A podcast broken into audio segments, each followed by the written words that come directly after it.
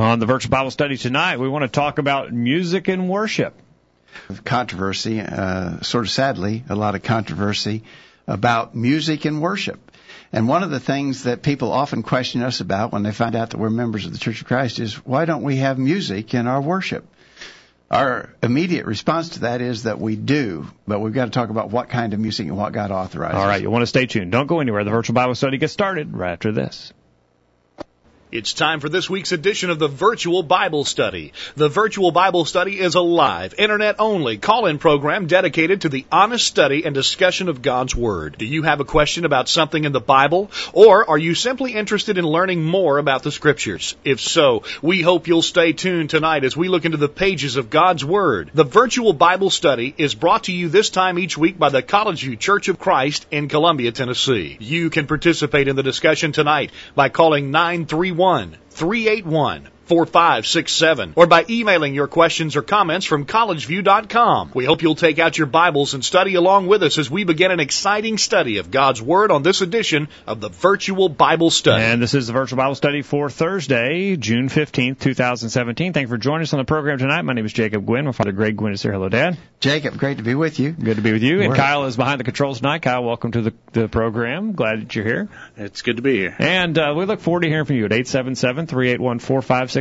Questions at collegeview.com and also in the chat room if you're watching us at our website, thevirtualbiblestudy.com. We look forward to hearing from you there on an important subject tonight, and uh, we encourage your participation. We uh, had lots of technical trouble. Uh, all of our regular listeners know we're about 20 minutes late starting, but I, actually, Jacob, I just got this to show up on Facebook is we're on YouTube, we're on Facebook, and we're on our webpage. I think we're everywhere where we want to be, but we're 20 minutes late doing it. That's okay. All right, uh, we'll get uh, we'll get into it now. But but this is an important study tonight, and uh, we hope you'll stay tuned. And if you uh, listen to this and you know someone who might benefit, you can always send them the link from Facebook or YouTube or from our website, and you can uh, maybe send them a link to the podcast if you catch us on on Apple uh, Podcast, or if you watch catch us through iTunes or some other podcast receiver uh, share that with others so they know about the program. Jacob, earlier today to our update list, we sent out the topic that we plan to discuss for tonight. We always do that around noon on Thursday. We were a little late getting out today. Everything's been late today, but we were a little late getting out. But we, we sent out to our update list. Remind you, get on that list. If you're not, send us an email to questions at collegeview.com. Just say, add me to the list. Here are the questions that we ask. Number one, list the New Testament verses that mention music, and there are about eight of them. And from all of those verses, if you took the whole total of all the verses in the New Testament that talks about music, what do we know about then who is supposed to sing, what we're supposed to be singing, why we sing, how we are to sing, and also from those verses we would find out what the New Testament has to say about instrumental music. Yeah. And so we want to we want to pursue that. Uh, second question, how and when did instrumental music in worship originate? Was it back in the beginning? Was it the start of Christianity? Was it sometime later? How did it get started and when? And then we've got, and we'll save this question till the last, we've got several objections. When we make the point, and I think everybody knows where we're coming on this point, we believe in a cappella music. We believe in singing uh, without mu- instrumental musical accompaniment. And when people find out that that's our position, they have several questions they want to ask us. We'll try to deal with those questions at the end of the program. All right. We look forward to hearing from you. 877 381 4567. Questions at collegeview.com. Those are the ways you can get in touch with us anytime, by the way, if you're listening to us in the recording. We'd love to hear from you if you have questions or comments. If you disagree, especially, we want to hear from you uh, at any time. So 877 381 4567.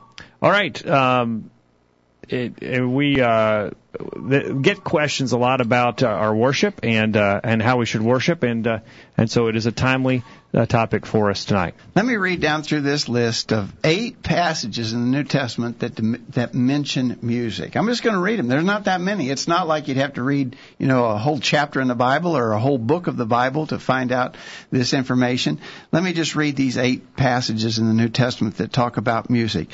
Matthew 26 verse 30, uh, as Jesus had had the the Last Supper with the with his disciples, they're they're going out to the Mount of Olives. It says in Matthew 26 verse 30, when they had sung an hymn, they went out into the Mount of Olives. In Acts 16 verse 25, when Paul and Silas were in the Philippian jail, uh, it says at midnight, Paul and Silas prayed and sang praises unto God.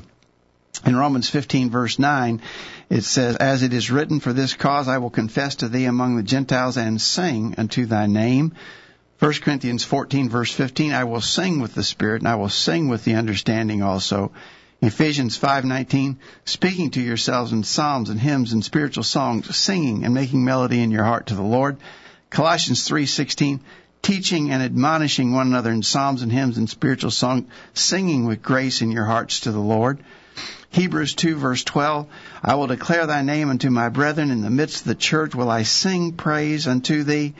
James 5 verse 13, is any among you merry? Let him sing psalms.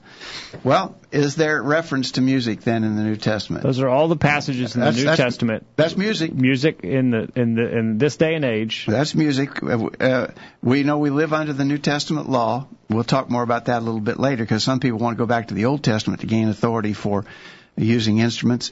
But we live under the New Testament law. That's our law for today. We've talked about that before in the virtual Bible study. Very important consideration. And sadly, a lot of people don't recognize the truth about that. But we live under the New Testament law of Christ. And in the New Testament, every reference to music is to singing. There's no reference to instrumental musical accompaniment or uh, in in New Testament worship. Now, to quibble, someone might quibble and say, well, there are harps mentioned in Revelation, but that's clearly not on earth.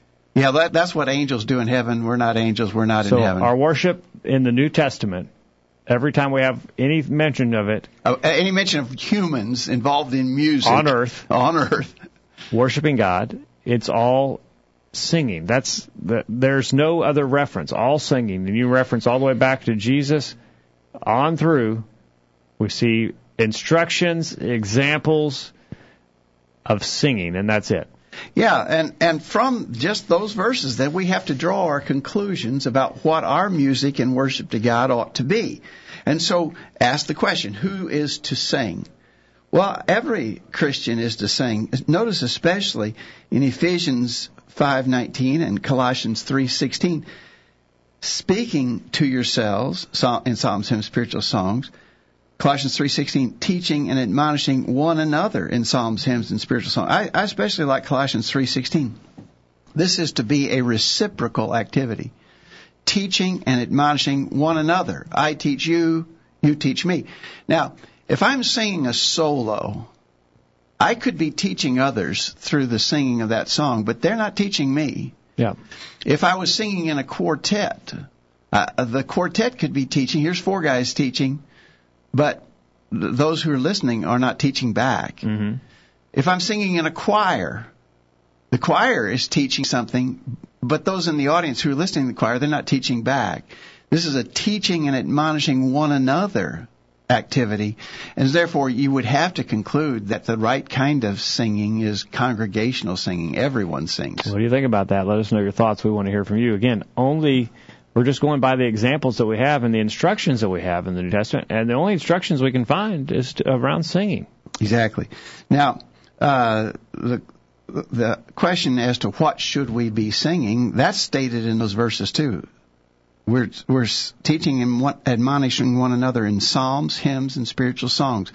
Just this last weekend, we had a special weekend activity here at College View in which we worked at, at length on our singing and song leading and our worship and song. And Scott Wyatt came and did a good job leading us in that effort. And he was giving us instruction, for instance, what about psalms, hymns, and spiritual songs? Well, psalms are what, what the word implies. They, they are, uh, music that is to the Psalms of the Old Testament. And the Jews did that. And a number of our songs in our songbooks, our hymnals, uh, are just basically a, a singing of the hymn, or singing of the Psalms rather, uh, almost word for word. So Psalms, understandable. Hymns are, are songs of praise. And spiritual songs are songs that, that give encouragement and instruction. And so all of it is based there. It, it all has this uh, connect, connection God, worshiping God, praising God, teaching about God. There would be some kind of songs that wouldn't be appropriate. They're still songs. We could sing them, but You know, I wouldn't sing a country and western song in a worship service. It doesn't have anything to do with worship. It doesn't have anything to do with God. Uh, I wouldn't sing a rock and roll song. Even, I mean, all rock and roll songs, as far as I know, have musical accompaniment. But even if I could sing one a cappella, it's not about the things that we're doing in worship, and it's not appropriate. Psalm, we're supposed to sing psalms, hymns, and spiritual songs. I actually think that some religious groups try to push that envelope, and, and an awful lot of what you hear characterized today as contemporary Christian music is is pretty much rock music uh, in in veil. But uh, we should be sing, singing psalms, hymns, spiritual songs. Why we ask the question, why should we sing? We sing to worship God. Notice uh, that this singing we're to, we're to sing and make melody in our hearts to the Lord. And so it's for the it's for worship, it's to the Lord. But as we also said, it's to teach and admonish one another. And then how should we sing? Well, we're to sing with the Spirit and with the understanding. Colossians, or uh, 1 Corinthians 14:15. I will sing with the Spirit. I will sing with the understanding. I have to, I have to be engaged in this from the heart. Yep. And I have to understand what I'm doing, and I have to be doing with purpose and with meaning. And I think all of those are important answers just from these simple verses that we referenced earlier, just eight verses in the New Testament that talks about what we do musically as Christians. But we get lots of information from those eight verses, and it tells us uh, who, what, why, and how we should be singing and worship to God. Philip adds another verse uh, from the chat room tonight. He adds Hebrews 13, verse 15. Then th- uh, through him, let us continually offer up a sacrifice of praise to God, that is, the fruit of lips that acknowledge his name. Philip adds the fruit of lips would include singing, and as such is a sacrifice to God. Note 1 Peter 2 verse 5. Uh, are, and live like living stones, be yourselves built up into a spiritual house to be uh, holy priesthood to offer spiritual sacrifices acceptable to God through Jesus yeah, Christ. Yeah, I agree, Phil. That, that, I think that would certainly tie in. Only reason I didn't include it is because it doesn't actually mention singing. Singing. Yeah, and but, it, uh, guest 8196 says, yes, if we read the Psalms then we read. If we sing the Psalms, then we sing them. Colossians and Ephesians do not instruct us to play the Psalms. I think that's right. Thank All right. So let's grab a quick break, Jacob, and sort of see if we can regroup here on our end, and then we'll uh, let's let's take on this question from the New Testament. Then, from the passages in the New Testament, what do we know about instrumental music? And let us know what you know about instrumental music from the New Testament. What do you know about it? 877-381-4567. Don't go anywhere. The Virtual Bible Study continues right after this. After these important messages, we'll be back to take your comments. Email them during this break.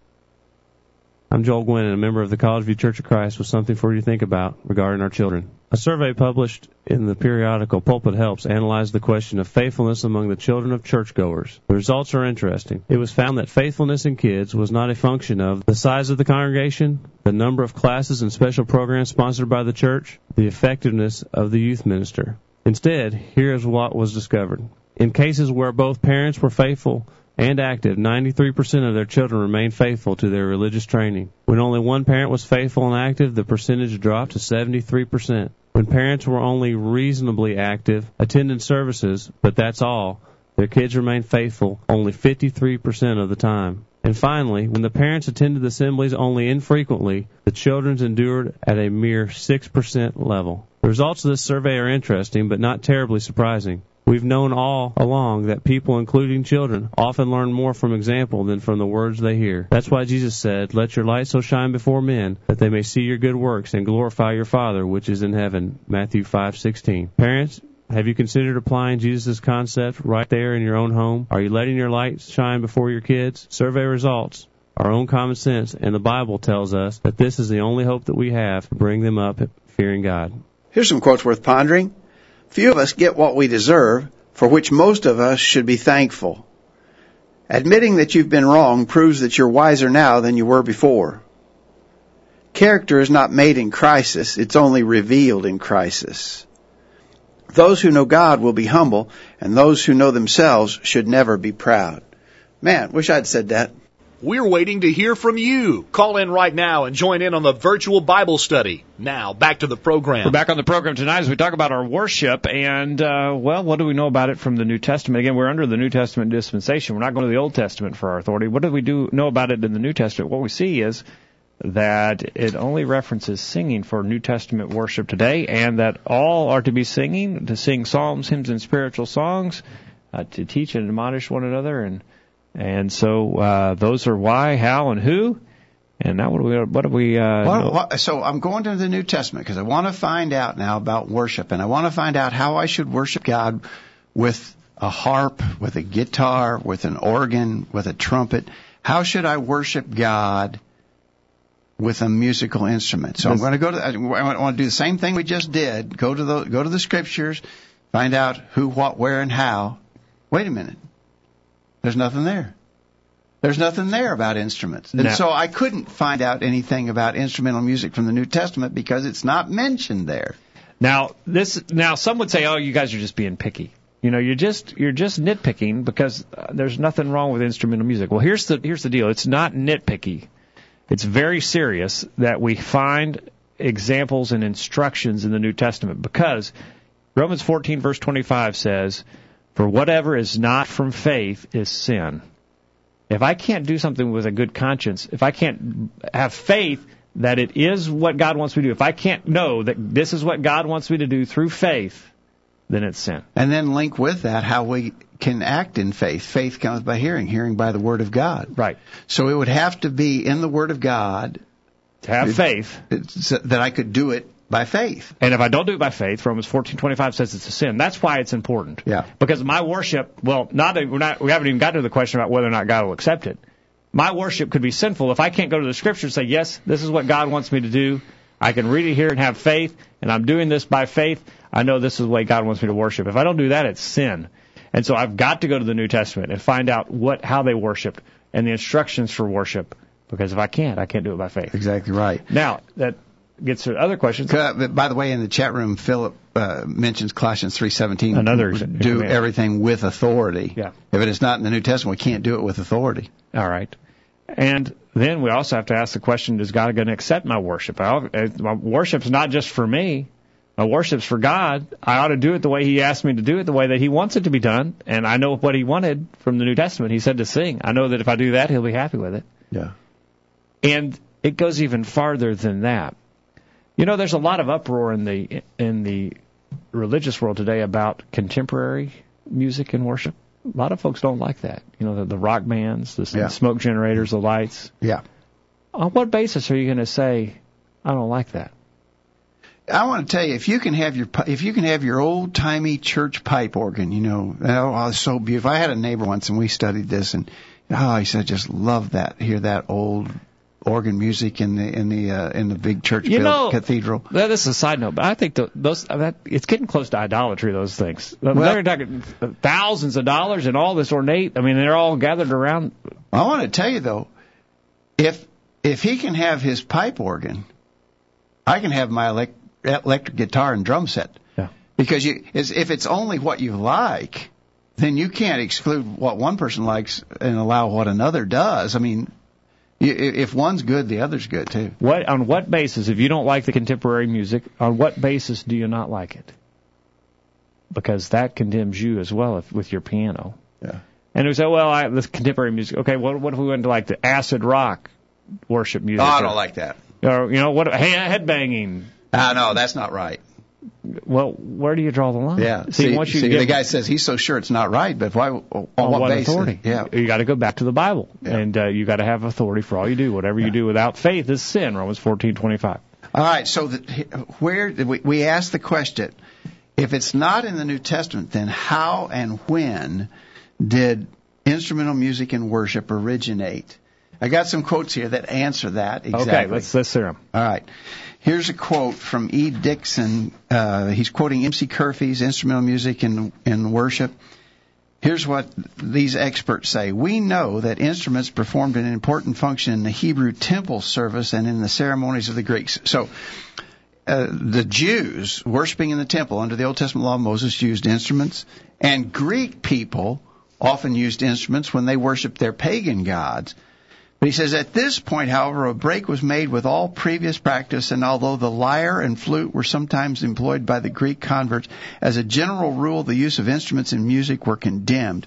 Many of the church fathers the early Christians. Speaking of religious song, religious song, make no mention of instruments. Others like Clement of Alexandria and Saint Chrysostom refer to them only to denounce them. All right, so there are historical references to the fact that people were denouncing instrumental music in early church history. Lars Qualben, in A History of the Christian Church, said singing formed an essential part of the Christian worship, but it was in unison and without musical accompaniment. Um, Klingman in Church History for Busy People says the earliest references to the use of the flute and harp in the second century. Well, that's a hundred years too late, right? Second century.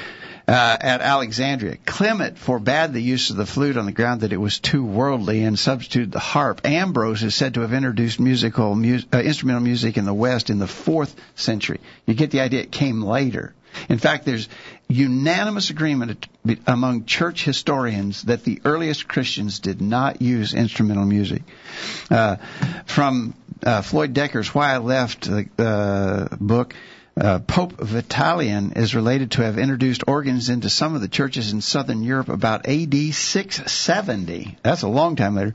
But the only trustworthy account is of one sent as a present by the Greek Emperor Constantine to Pepin, king of the Franks, in 775. Wow. Uh, V.E. Howard in What is the Church of Christ says in the Greek came into use, but after the 8th century it became common in the Latin church. Notice, not however without opposition from the side of the monks. Oh boy.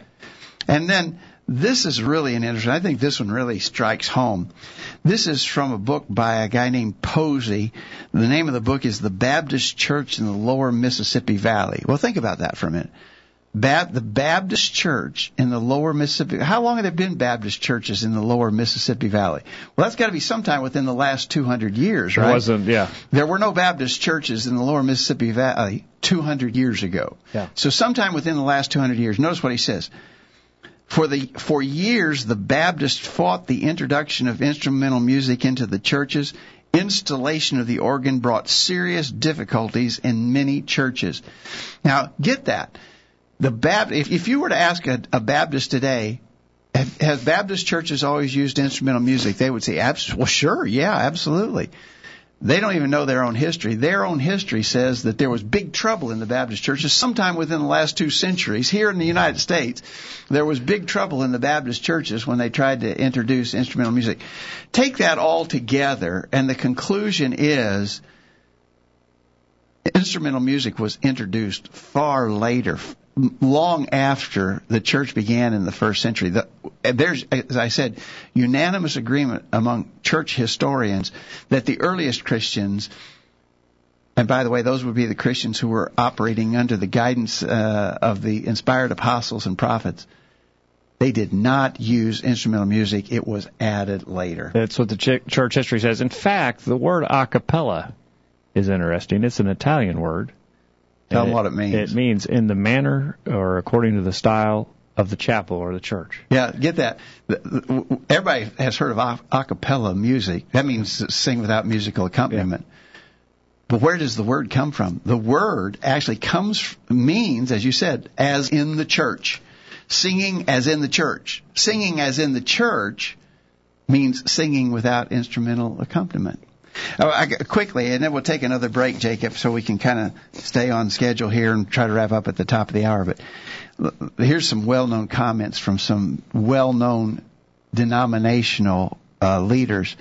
This is from John Calvin, who of course is credited with establishing the Presbyterian Church, among others. Mm-hmm. He said, musical instruments in the, celebra- in the celebration of praises of God would be no more suitable than the burning of incense, the lighting of lamps, and the restoration of other shadows of the law. Men who are fond of outward pomp may delight in the noise, but the simplicity which God recommends to us by the apostles is far more pleasing One was against instrumental music. Yeah. Here's Martin Luther, obviously founder of the Lutheran Church quote, an organ in the worship of God is an ensign of Baal. Uh, John Wesley, uh, founder, also a, a, a well-known founder of Methodism, quote, I have no objection to instruments of music in our chapels, provided they are neither seen nor heard. I like that one. That's a famous one. And then Charles Spurgeon, who was a famous English Baptist preacher, said, quote, I'd as soon pray to God with machinery as to sing to God with machinery. Listen to that. All right. So you get the idea that although people in our day and time think that this is a settled Been question around forever. and been around forever, it's not. It's it's literally not. It's a new thing. It's a new invention, uh, and it's not mentioned in the New Testament, and that's the important thing here because we've got to do things by faith. Let's go back and get uh, Kent's quick before our break. He says the usage of mechanical instruments in worship was introduced by the Roman Catholic Church in about 670 AD by Pope Vitalian. It was never authorized uh, by the New Testament of Christ. He references Colossians 3:17, which we've referenced before. He also references 2 John 9 through 11. Whosoever transgresses and does not abide in the doctrine of Christ does not have God. You got to abide in the doctrine of Christ. What's the doctrine of Christ? What he's taught. He's taught singing. He has not taught playing. But notice this: he who abides in the doctrine of Christ has both the Father and the Son. If anyone comes to you and does not bring this doctrine, do not receive him into your house nor greet him, for he who greets him shares in his evil deeds. We've got to abide in the doctrine of Christ. Well, the only way I'm going to know what the doctrine of Christ is if I can read it. And I can't read anything about playing the piano or, or the harp or the guitar in my worship to God today. And so we would conclude it must be abstained from. In the chat room, Philip says music in and of itself is not evil. It is a matter of what does the Word of God say. The verses say sing. Where does it actually command thou must play music?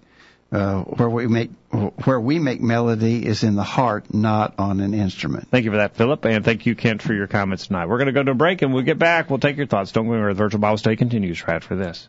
Now you can listen to a podcast of a recent sermon every week. Find out more at collegeview.com. There's more of the virtual Bible study right after these important messages. This is Greg Gwynn with this week's bullet point. Speaking to yourselves in psalms and hymns and spiritual songs, singing and making melody in your heart to the Lord. Ephesians 5 verse 19. In this famous text, the expression making melody comes from the Greek word psallo. Some have argued that this word, in its original usage, implied the use of instrumental accompaniment to the singing that occurred during the worship services of the early church. In response to this claim, consider these points. First, all authorities and commentators are in agreement that the early Christians in the first century did not use musical instruments in their worship assemblies. Therefore, those who knew the language and used it as their native tongue did not understand the meaning of the word to include the use of the instrument. Around 600 to 700 AD, the Greek Orthodox Church split from the Roman Catholic Church, and one of the main contentions was the use of musical instruments. Those who knew the Greek language at that time did not understand psallo to include the use of instruments. Interestingly, the Greek Orthodox Church continues to this day to only sing and not use instruments in their assemblies. And third, in the last several centuries, there have been dozens of English translations of the New Testament. Among all of the hundreds of scholars who translated all of those translations, none of them believed that the word psallo should be translated to mean sing with instrumental accompaniment, and there is no English translation that translates the word in that form. So think of it this way. In the first century, then around 600 to 700 AD, and also in this modern day, those who knew and know the Greek language the best have never believed or taught that the word psallo should be translated to include the idea of instrumental accompaniment. That's this week's bullet point. Think about it. My name is Alex Dvorak, reminding you to listen to the virtual Bible study every Thursday night at 8 o'clock Central Time. And whatsoever ye do in word or deed, do all in the name of the Lord Jesus, giving thanks to God and the Father by him. Colossians 3:17. Now, back to the program. We're back on the program tonight. Remind you this program is brought to you by the College View Church of Christ in Columbia, Tennessee. Find out more about us by visiting our website. It is thevirtualbiblestudy.com.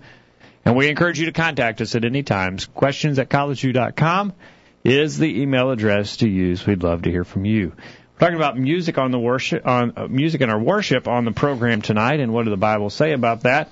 You know, some might say, well, you just don't like instrumental music. You got some kind of you got some kind of axe to grind with instrumental music. Yeah, I think that, that well, let, us talk about that because some because that's one of the objections people raise is the, the reason they want to have it is because they like it. We'll talk about that in a minute, but let's talk let's talk about some others first.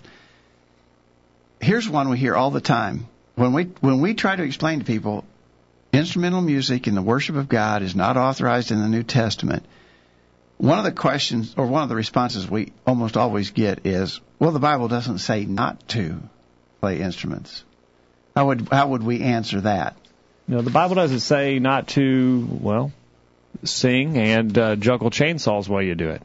We don't do that. Yeah, exactly right. It doesn't have to tell us what not to do. When it tells us what we should do, then that's understood that it's ex- it's exclusive and it, it, it eliminates other possibilities. If if I told if if I gave somebody Kyle, if I gave you ten dollars and I said go to the store and buy me a gallon of milk and a loaf of bread, I didn't have to list everything else in the store and say now don't buy lettuce, don't buy pickles. Don't buy ketchup. Don't buy hot dogs. Don't. Buy, I don't have to go through a, a whole catalog listing of every other thing in the in the grocery store and tell you not to buy that. When I told you what I wanted, I excluded what everything else. That's common communications uh, methodology. We use it every day, and that's all God had to do. When He told us what He wanted, it eliminated every. I mean, that is such an easy answer. Uh, um, Kent in his email says the Bible is not required to explicitly condemn something before it is sinful. There's no authority for a doctrine or practice, and such is sinful. There you go. So uh, that, that's the answer. I mean, that's a, that's that's a common common response we get from people, but the answer to it's really easy. Romans 14:25 again demands positive authority, not just you didn't say not to. Demands positive authority. I got to have faith in order to do this and I get that faith from the Word of God. I've got to have positive authority. You know, we wouldn't do that in any other in any other area of our lives. We wouldn't do it in any other area of worship either. What if someone suggested at the Lord's Supper, let's well, we'll keep the we'll keep the unleavened bread and the fruit of the vine, but let's add jelly to the bread. Yeah. Or peanut butter and jelly. I like peanut butter and jelly. Let's add peanut butter and jelly. Oh, well, we're still doing the bread, and it doesn't say not to use yeah. the other they would argue, they would make the same argument we're making about music when it comes to additions to the Lord's Supper. And so we got to be consistent. Yeah, and be logical. And it's simply illogical to say it doesn't say not to play instruments, so I'm going to.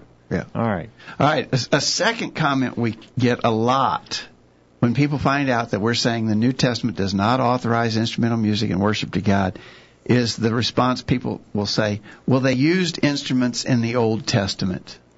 Uh, now, first answer to that is yes, they did.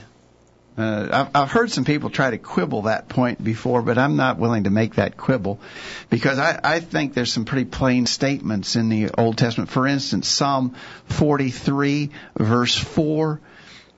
Uh, then will I go unto the altar of my God, unto God my ex- exceeding joy. Yea, upon the harp I will praise thee, O God, my God. Uh, lots of statements like that in the Old Testament, and so I don't think there's any arguing that they did use instruments as part of their worship in the Old Testament. I think historians bear that out. We quoted one earlier who said it was the case of the Hebrews in their temple service to use instruments. But we're not authorizing our religious practice today from the Old Testament. That's the key. Again, those are that's a principle that we've talked about a lot on the virtual Bible study, but it's so important to understand. It is. If You go back to the Old Testament for your authority, then you're opening up a whole can of worms. Galatians 3:24 and 25. Therefore, the law was our tutor to bring us to Christ, that we might be justified by faith. But after faith has come, we are no longer under a tutor. So we're not under that Old Testament law anymore. And uh, Colossians chapter 2 would tell us that as well. Uh, that we're not uh, to be bound by the Old Testament. It's no longer our authority. And so, uh, because they did it in the Old Testament, it just simply doesn't provide you the Exactly right. They did other things. You know, uh, so I'm going to, Sunday, I'm going to bring a lamb to church and I'm going to kill it up in front of everybody and burn it right in front of everybody. People will go, what? You can't do that. You can't. Well, they did it in the Old Testament. You know, so if we're going to authorize old, things from the Old Testament, uh, you, you can't pick and choose what you want from the Old Testament. Uh, uh, in fact, in James chapter 2, James says that uh, if we take part, we have to take it all.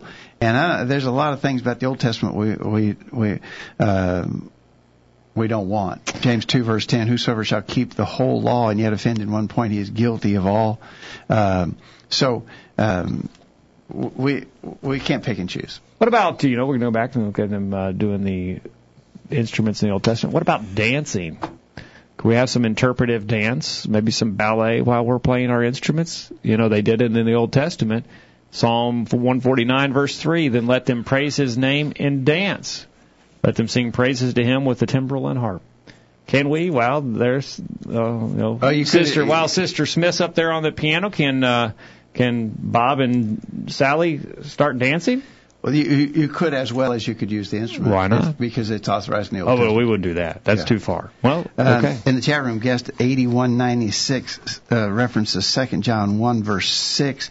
This is love that we walk in obedience to his commands. As you have heard uh, from the beginning, his command is that you walk in love. Um, and, and then he goes on to say there's no command for instruments in the churches. And I think that's exactly right. Uh, The question is, do we love him enough to give up something we really like? There you Uh, go. That, that's the question. There you go. Okay, real quickly, I've, I've had people say, but I know that you listen to instruments of music in your home. Uh, I- how can you listen at home and not church? Well, there's a lot of things I do at home that I don't do at church. Mm-hmm. There's a lot of things I do at home that I don't do when we come together to worship God. Right. Uh, you could write a list as long as your arm. Uh, Kick the cat. yeah. Uh, maybe not that. but but the point of uh, the the point here is we're worshiping God. And by the way, I would make the point, and if any, we won't have time to develop, but but I would argue that if if we're singing praises to God at home, it ought to be without musical accompaniment too, Yeah. because Right. that's how He wants to be praised. That's what he that's what He told us. Because actually, those of those eight verses that we read, they weren't. All corporate worship. They weren't really uh, specifically about corporate worship Right. uh, necessarily. Not so, all of them, Yeah, not sure. all of them for sure. Um, another uh, objection someone raises. They say the instrument is simply an aid to our singing, like a songbook or a tuning fork or a pitch pipe. What about that? Uh, well, when I use a songbook, I'm still just singing. That songbook is an aid, but it aids me in singing. That's what I'm doing. I'm And even if the song leader blows a pitch pipe to set the, the, the, the starting tone for the song, what are we doing? He's not sitting there twisting that thing around on his mouth like a harmonica and playing it while we sing. That's just to aid us in singing as best we can. They are truly aids. A songbook, a pitchfork, a tuning pipe, uh, th- those are those are all just aids. But an instrument is not just an aid because when you play the instrument, you're doing more than just singing. You're singing and playing. Yeah. And in fact, I think that the, what really proves that that's a faulty argument is that in most denominational religious services, there there are instrumental solos where nobody's singing and just the instrument is playing. Well, what's that? That's Yeah. not aiding anything for Yeah. sure. Yeah. So I think the argument that it's an aid fails. People say, "But I just like it. I just like it." And the, and the reason why you and you said this earlier, Jacob, the reason why you guys don't do it is Yeah, because you you, just don't like it. against it. You don't like Yeah, it. I like it. and you you're don't tone like deaf or something, and you don't like it. That's actually not true. I actually do like it. And I think if I had my druthers, Yeah, absolutely. uh, I'd go off. I'd go for the full scale band. What about you, Kyle? Would you would you go for? I mean, just on human preferences. I guess I probably wouldn't. You actually. wouldn't, I uh, you Oh wouldn't. Oh yeah. Okay. Well, okay. I like uh, Dr. Steve, Pepper. Steve, would you, you you would you go for the? He likes it. See, Yeah. and I mean, and hey, you wouldn't be able to hear me as much if the music was drowning me out. That'd be Well. I, I want to tell you now, and I don't. I purposely don't watch or listen to it, uh, but I have enough just to know what's going on. This contemporary Christian music, I like that stuff. yeah, Um, just from the standpoint of music, it sounds good. yeah. And so uh, you, can't tell me that I'm excluding it because I don't like it. I actually like it. Yeah. But again, it goes to the points we made. What does God authorize? And as guest uh, 8196 said, uh, who are we trying to please here? And do we love God enough to forego Yeah. what we like in favor of what He authorized? Yeah. All right. Um, and then finally, and we're just all but out of time, if you listened to the bullet point tonight, you got the answer to this question. The Greek word psallo. And, in, uh, for instance, in Ephesians 5.19, the, in, in the King James versions, it's translated singing and making melody in your heart to the Lord. The, the, the phrase making melody comes from the Greek word psallo. And there are people who tried to make a very conscious argument that that word psallo in its original meaning included the use of instruments while you sing. Well, that, argument fails on lots of counts because it, the the passage actually say making says making melody in your heart. That's where you make the melody, uh, and so the making melody it tells us where to do it. It's in the heart. You don't you don't play an instrument in your heart, but actually, that word in in New in New Testament first century usage did not mean that. Now you might find reference to it later where it came to incorporate that meaning, but it did not mean it in first century times when the church began. And in our in our bullet point, I won't go through all that again, but think about it. Those first century Christians spoke that language as their native tongue. If it meant you should play instruments to accompany your singing, and they knew it because that was their native tongue. Why weren't they doing Why it? weren't they doing it? They don't. They didn't do it. All church historians say they didn't do it. And if it said, if that's what it meant, then that was the command. It wasn't an option. exactly. And they, weren't doing And it. And they weren't doing it. yeah. And, and and then uh, again, the Greek church split from the Roman Catholic Church about 700 years later, and one of the contentions was instrumental music. And the Greek church, think of the Greek church, the ones who knew the language, they didn't play the instrument. And then in our in in these later times, in the last couple centuries, there's been dozens of English translations of the New Testament made from Greek to English. Hundreds of Greek scholars have worked on that. And there's not a single English translation of the Bible that translates psallo as play musical accompaniment on an instrument. All of those experts, all those Greek scholars did not believe that the word meant that. And so anybody today who tries to act like they know all about the Greek and they're going to tell us what the word psallo means and it justifies the using of instruments in musical uh, uh, worship, they're just wrong about that. They don't know what they're talking about. And the people who do know what it means never believed that. And uh, let's see what Kent says about that. He says there's no lexical evidence from the Koine New Testament Greek lexicons that musical mechanical instruments, uh, instrumental music, inheres in the verb psallo or noun psalmos. While it is true that one of the definitions of psallo means to twitch, twang, or pluck, the object of the verb is never part of the definition of the term. The object that is to be twitched, twanged, or plucked is determined by the context wherein the term is used. In the context of Ephesians 5:19 and Colossians 3:16, the object is the human heart, not a mechanical instrument of music. If the mechanical instrument in- inheres in psallo, then it would be required as a command of God. It would not be an aid. Not only that, it would be necessary to have the same amount of me- mechanical instruments in the worship assembly as you would have singers. It also is is Because also it would be commanded of everybody. Okay, it is also interesting to note that those who call for playing of an instrument in the singing of a psalm do not call for the use of mechanical instrumental music in the reading of a psalm. They cannot have it both ways. Thank you, for Kent, for that. Yeah. And we've missed some of Kent's other responses. Let's go back and get them quickly. The Bible doesn't say not to play instruments. He says the Bible is not required to explicitly condemn something before it is sinful. There's no authority for a doctrine or practice. If there's no authority for a doctrine or practice such as sinful, Colossians 3:17, 2 John 9 through 11. Uh, verse uh, number two, they used instruments of uh, in the worship to God in the Old Testament. He says we're not amenable to the Old Testament today. Colossians 2:14.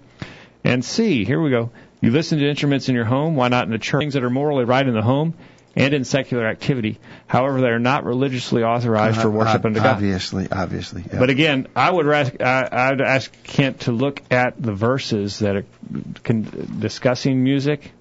Again, we don't have we don't have positive authority for instrumental music in our personal lives either for in worship when to we're praising God, exactly. But we do have positive authority for singing.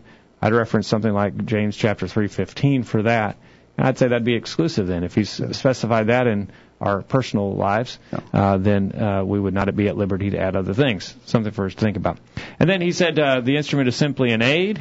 Well, instrument, instrumental music in worship, he says, is not an aid; it's an addition that produced an unauthorized, different type of music. And what about this idea? I just like it. He says just because one likes to hear instrumental music does not mean that God has authorized such in worship. Our worship must be regulated by New Testament authority, not subjective likes. You start using the likes. I like it. I'm going to have it. There's it no stopping won't place. stop anywhere. Katie bar the door. I like those juggling chainsaws and swallowing fire and worship to God. I I like it. It must be okay. All right. What about it? We're out of time. Uh, apologies to all of our regular listeners for our technical problems that got us a, a late start tonight. Hopefully, we'll have that all ironed out next time and no issues. We're in a shorter format tonight uh, by about 15 minutes. Is that a better format? If you've listened all the way through and you like it better, send us an email.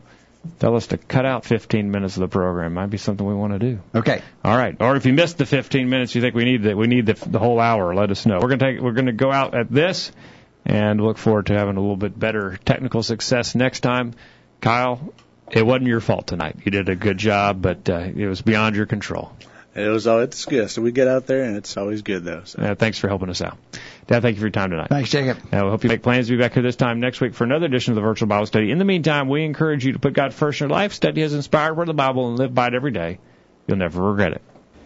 Thanks for listening to the virtual Bible study brought to you by the College View Church of Christ. The College View Church of Christ meets at 1618 Hampshire Pike in Columbia, Tennessee. If you are in the Columbia, Tennessee area, we encourage you to View Church of Christ on Sunday mornings at 9:30 and on Sunday evenings at 6 o'clock. The College View Church of Christ also welcomes you to attend their Wednesday night Bible studies at 7 o'clock. If you have any questions about something that was said on tonight's broadcast or would like more information about the College View Church of Christ, please call 931-381-4567. That number again, 931-381-4567. Or for more information on the internet, visit collegeview.com. Be sure to tune into the virtual Bible study this time next Thursday for another informative study of God's Word.